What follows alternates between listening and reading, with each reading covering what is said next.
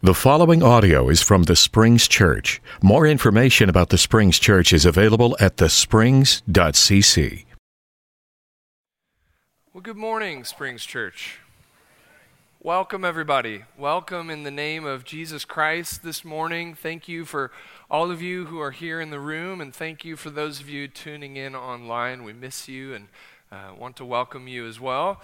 Visitors, we're always trying to give you a shout out and say that we're grateful that you're here. We're really, really glad that you've chosen to be with us. And if you will allow us to get connected with you, we would be honored by that. You can help us do that by filling out visitor cards. They're in the lobby. And there's also digital copies online that you can find by scanning the QR code in your Sunday sheet which should also be out in the lobby, so you could just grab the physical digital card, digital visitor's card as well. But we are grateful that you're here with us, that you've chosen to gather with us, and we hope that you'll take the next step in your relationship with Christ to grow with Him and with us, because we believe that we've been called to go into all the world with the good news of Jesus. And so I want to also invite you to gather with us next Sunday as well, because we'll be starting four weeks of a season we do here at the Springs called Advent. So if you haven't heard of Advent before or celebrated it, it's the four weeks leading up to Christmas. And so the word Advent simply means arrival.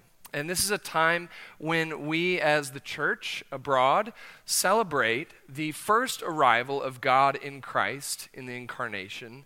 And we also look ahead to God's arrival in Jesus Christ in the second coming. So I hope you'll join us this year. We're going to be focusing on Advent, the love of God. And we'll be kicking that off next Sunday, November 28th. So I want to invite you to be with us that Sunday morning. But we're finishing up James today. We're in our seventh sermon in the letter of James, Wisdom from Above.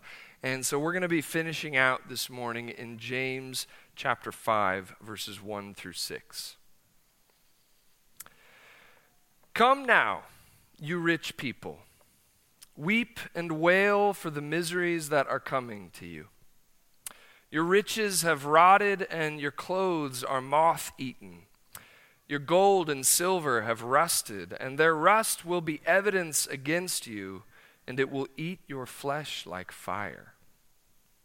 You have laid up treasure for the last days. Listen, the wages of the laborers who mowed your fields, which you kept back by fraud, cry out. And the cries of the harvesters have reached the ears of the Lord of hosts. You've lived on the earth in luxury and in pleasure. You have fattened your hearts in a day of slaughter. You have condemned and murdered the righteous one who does not resist you. Let's pray. Lord God, we give you thanks once again for gathering us here, for calling us to worship you, and for blessing us with your word. God, we ask for the illumination of your Holy Spirit, the eyes to see your truth, and the courage and will to put it into practice.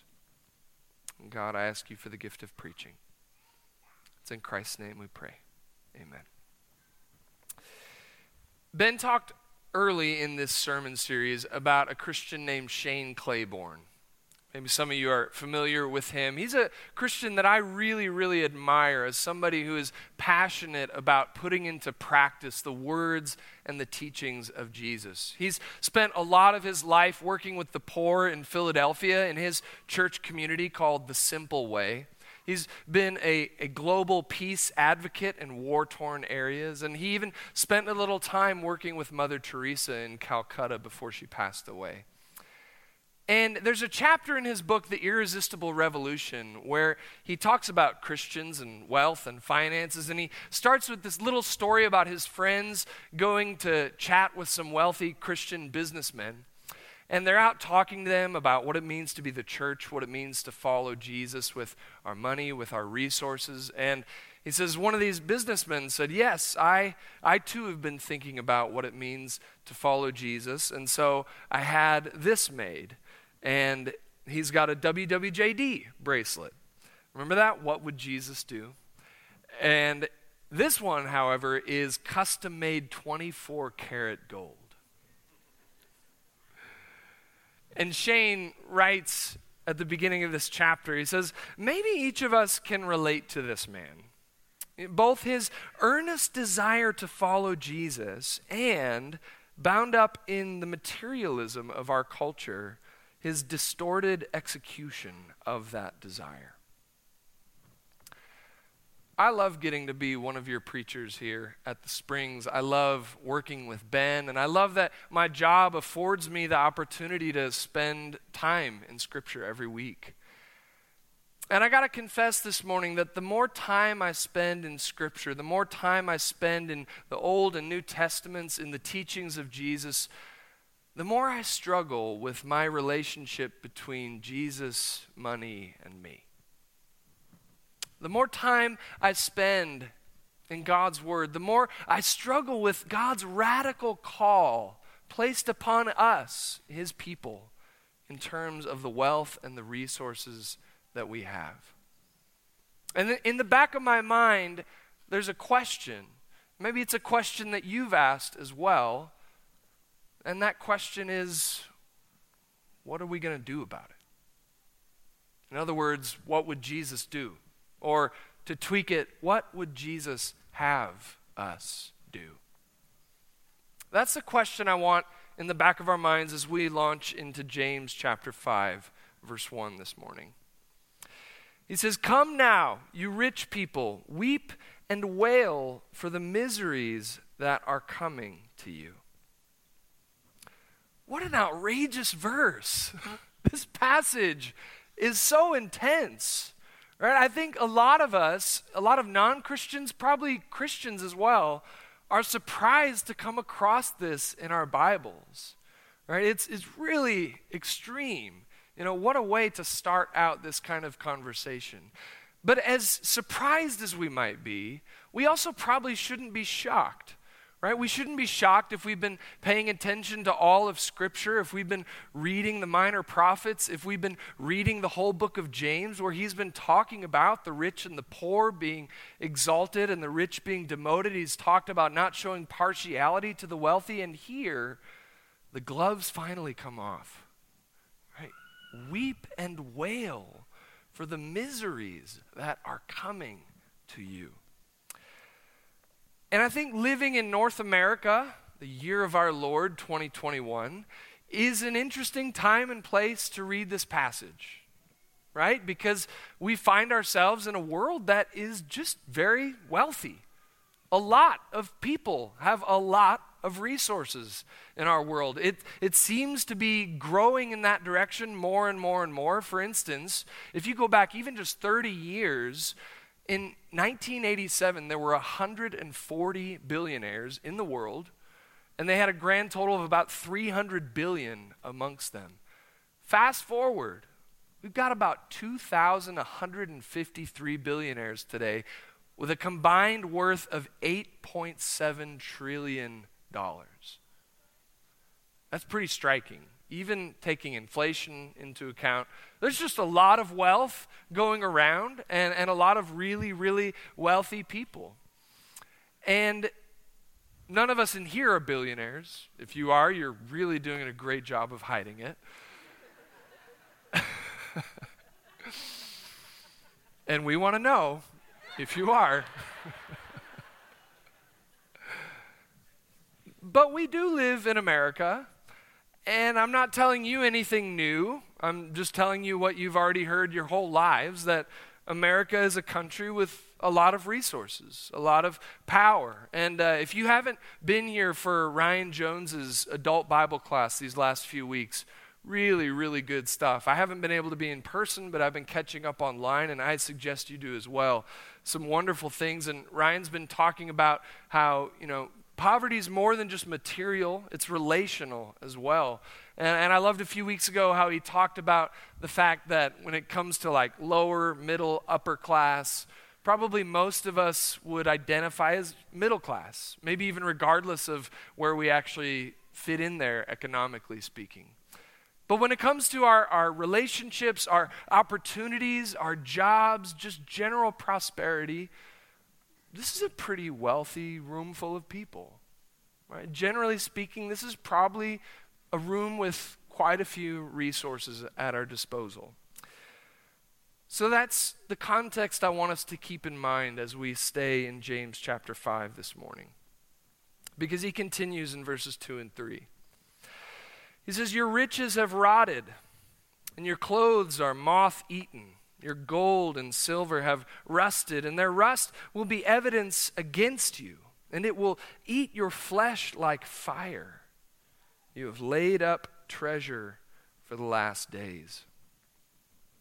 You might recognize that moth and rust language, right? We're hearing those Sermon on the Mount echoes once again, where Jesus, who says in Matthew chapter 6, Do not store up for yourselves treasures on earth where moth and rust consume and where thieves break in and steal, but store up for yourselves treasures in heaven, where neither moth nor rust consumes, and where thieves do not break in and steal. For where your treasure is, there your heart will be also.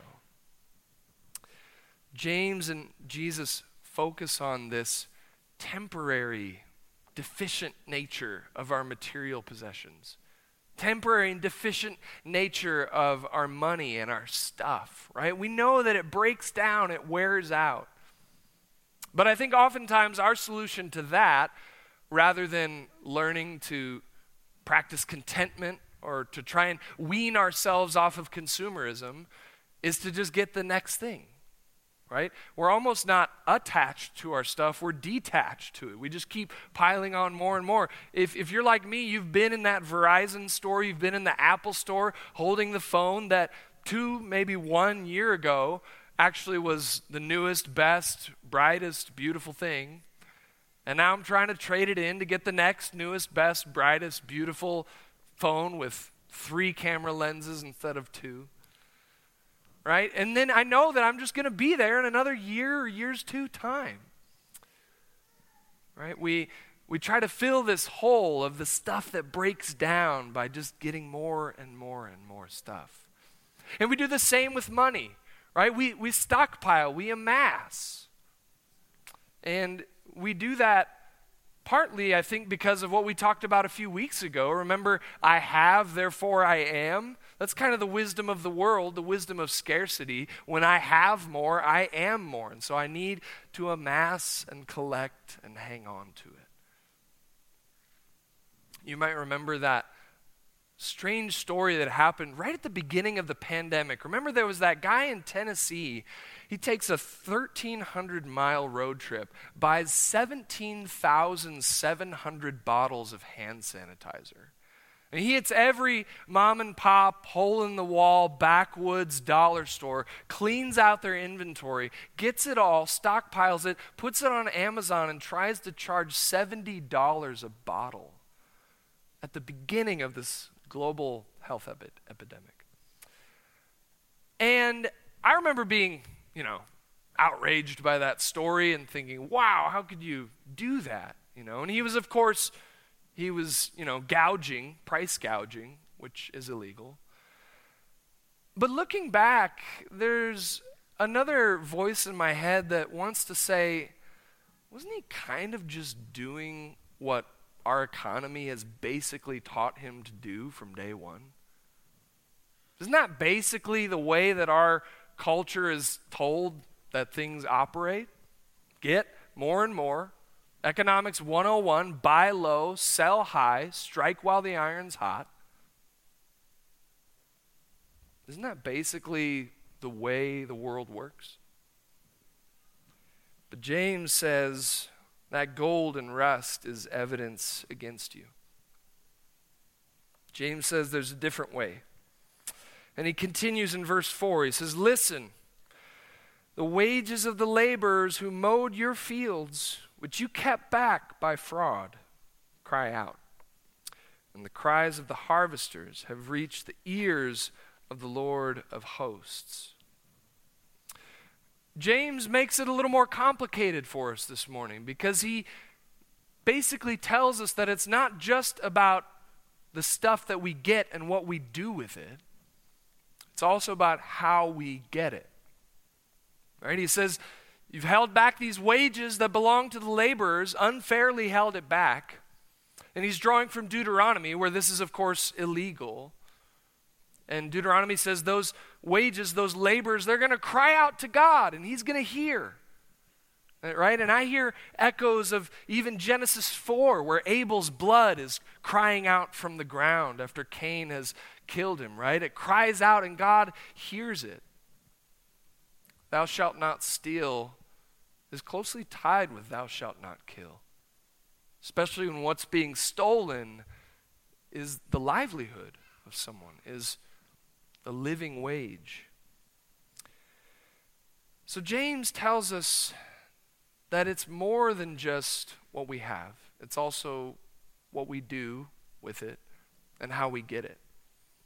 And I think this is helpful because one of the ways that we typically think about wealth as Christians in America is through stewardship. Right? Stewardship is kind of the primary way that we think about it. There's a phrase, you know, make all you can, give all you can.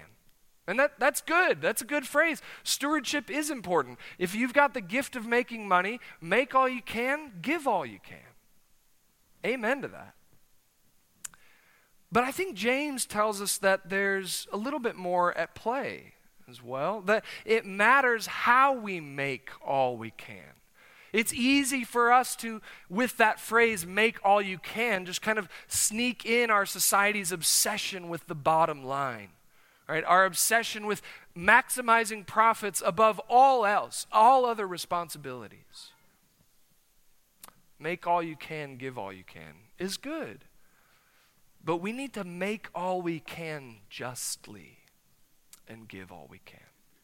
Make all we can justly, and I think James might even say, give more than you think you can. Give more than you maybe even think you should or could. Because we should give all we can. We should give all that we can. And I think one of the things that James and the rest of Scripture ignites in our mind is this question about what exactly is my stuff and how exactly is it mine? That's another question I think Scripture poses to us. Are our ideas about private property our ideas or God's ideas? Because God seems to have some interesting ideas about property in Scripture. Have you noticed that? Like going all the way back to Leviticus, even. If you think about Leviticus 25, we've mentioned before the year of Jubilee. This year, every 50 years, when the property that you have, it's actually supposed to go back to the original owner every 50 years. And then if you go back a couple chapters in Leviticus 23, it actually tells farmers that they're not allowed to maximize the profits from their entire fields. They have to leave the corners. The corners belong to the landless poor. A couple chapters before that, Leviticus 19, it actually tells the people who are gathering the crops, they're picking up the sheaves. It says if you drop those sheaves, they don't belong to you. That also belongs to the poor. You drop a sheaf, it's not yours, it belongs to the poor. As Peter Leithart says, gathering dropped sheaves was stealing from the mouth of the hungry. So you see, God has some interesting ideas about property. I'm grateful for private property rights. I think it helps us, it helps our society function. But God wants to challenge that. First of all, because it all belongs to God, as we know. Everything's a gift from the Father of heavenly lights, as James 1 says. It's all on loan from Him. But also, maybe not all those zeros in my account belong to me. I wonder if some of the zeros in my account actually belong to the poor. What if some of those zeros are dropped sheaves? In fact, one of the great Christian preachers of the first few centuries of the church, St. John Chrysostom, he said this in a sermon around 388 AD. He said, Not to share our own wealth with the poor is theft from the poor. and deprivation of their means of life. We do not possess our own wealth, but theirs. That's pretty provocative. And that might sound kind of harsh to our ears, but does it really sound any more harsh than James chapter 5? And James continues in verse 5. He says, You've lived on the earth in luxury and in pleasure. You have fattened your hearts in a day of slaughter. Now, there's probably some of us here that really do struggle with greed. Like maybe that's our number one sin. Some of you, us here, probably all of us struggle to some extent with greed, just being the broken, fallen, sinful human beings that we do. But I also don't want us to, to rail against a straw man this morning because this church is filled with generous people. I know personally because I've benefited from your generosity. This, this church is filled with really generous people. And I also think that this isn't just a, this isn't a room full of Scrooge and Marleys. You know, we're not just driven only by greed. I think a lot of us we're really driven, in fact, by responsibility. Right? We want to be thrifty. We want to be responsible with our funds. I think Proverbs tells us to do that. We want to plan for the disasters that will befall us. We know that bad things do happen, and we need a way out of that. And so I think a lot of times our amassing, our stockpiling comes from responsibility, maybe from a good place. And there was another old Christian monk from the first few centuries of the church who also had some thoughts about this. His name was Evagrius of Pontus. And he wrote this 1600 years ago. He said, Avarice, greed, suggests a lengthy old age inability to perform manual labor, famines that will come along, diseases that will arise, the bitter realities of poverty, and the shame there is in accepting goods from others to meet one's needs. He says, We're worried about the future. We're worried about tragedy. We want to be ready for that. That's good. But I think what he sees through and what he wants to warn us against is those moments those expenditures, those postures with our resources that seem to be responsibility, but they're really just greed in a costume. I think he wants to warn us against greed walking through the door that responsibility unlocked. I think he wants to teach us not to worry so much. Isn't that what Jesus said, after all, in the Sermon on the Mount, Therefore, do not worry, saying, What will we eat, or what will we drink, or what will we wear? For it is the Gentiles who strive for all these things. And indeed, your heavenly Father knows that you need all these things, but strive first for the kingdom of God and his righteousness. And all these things will be given to you as well.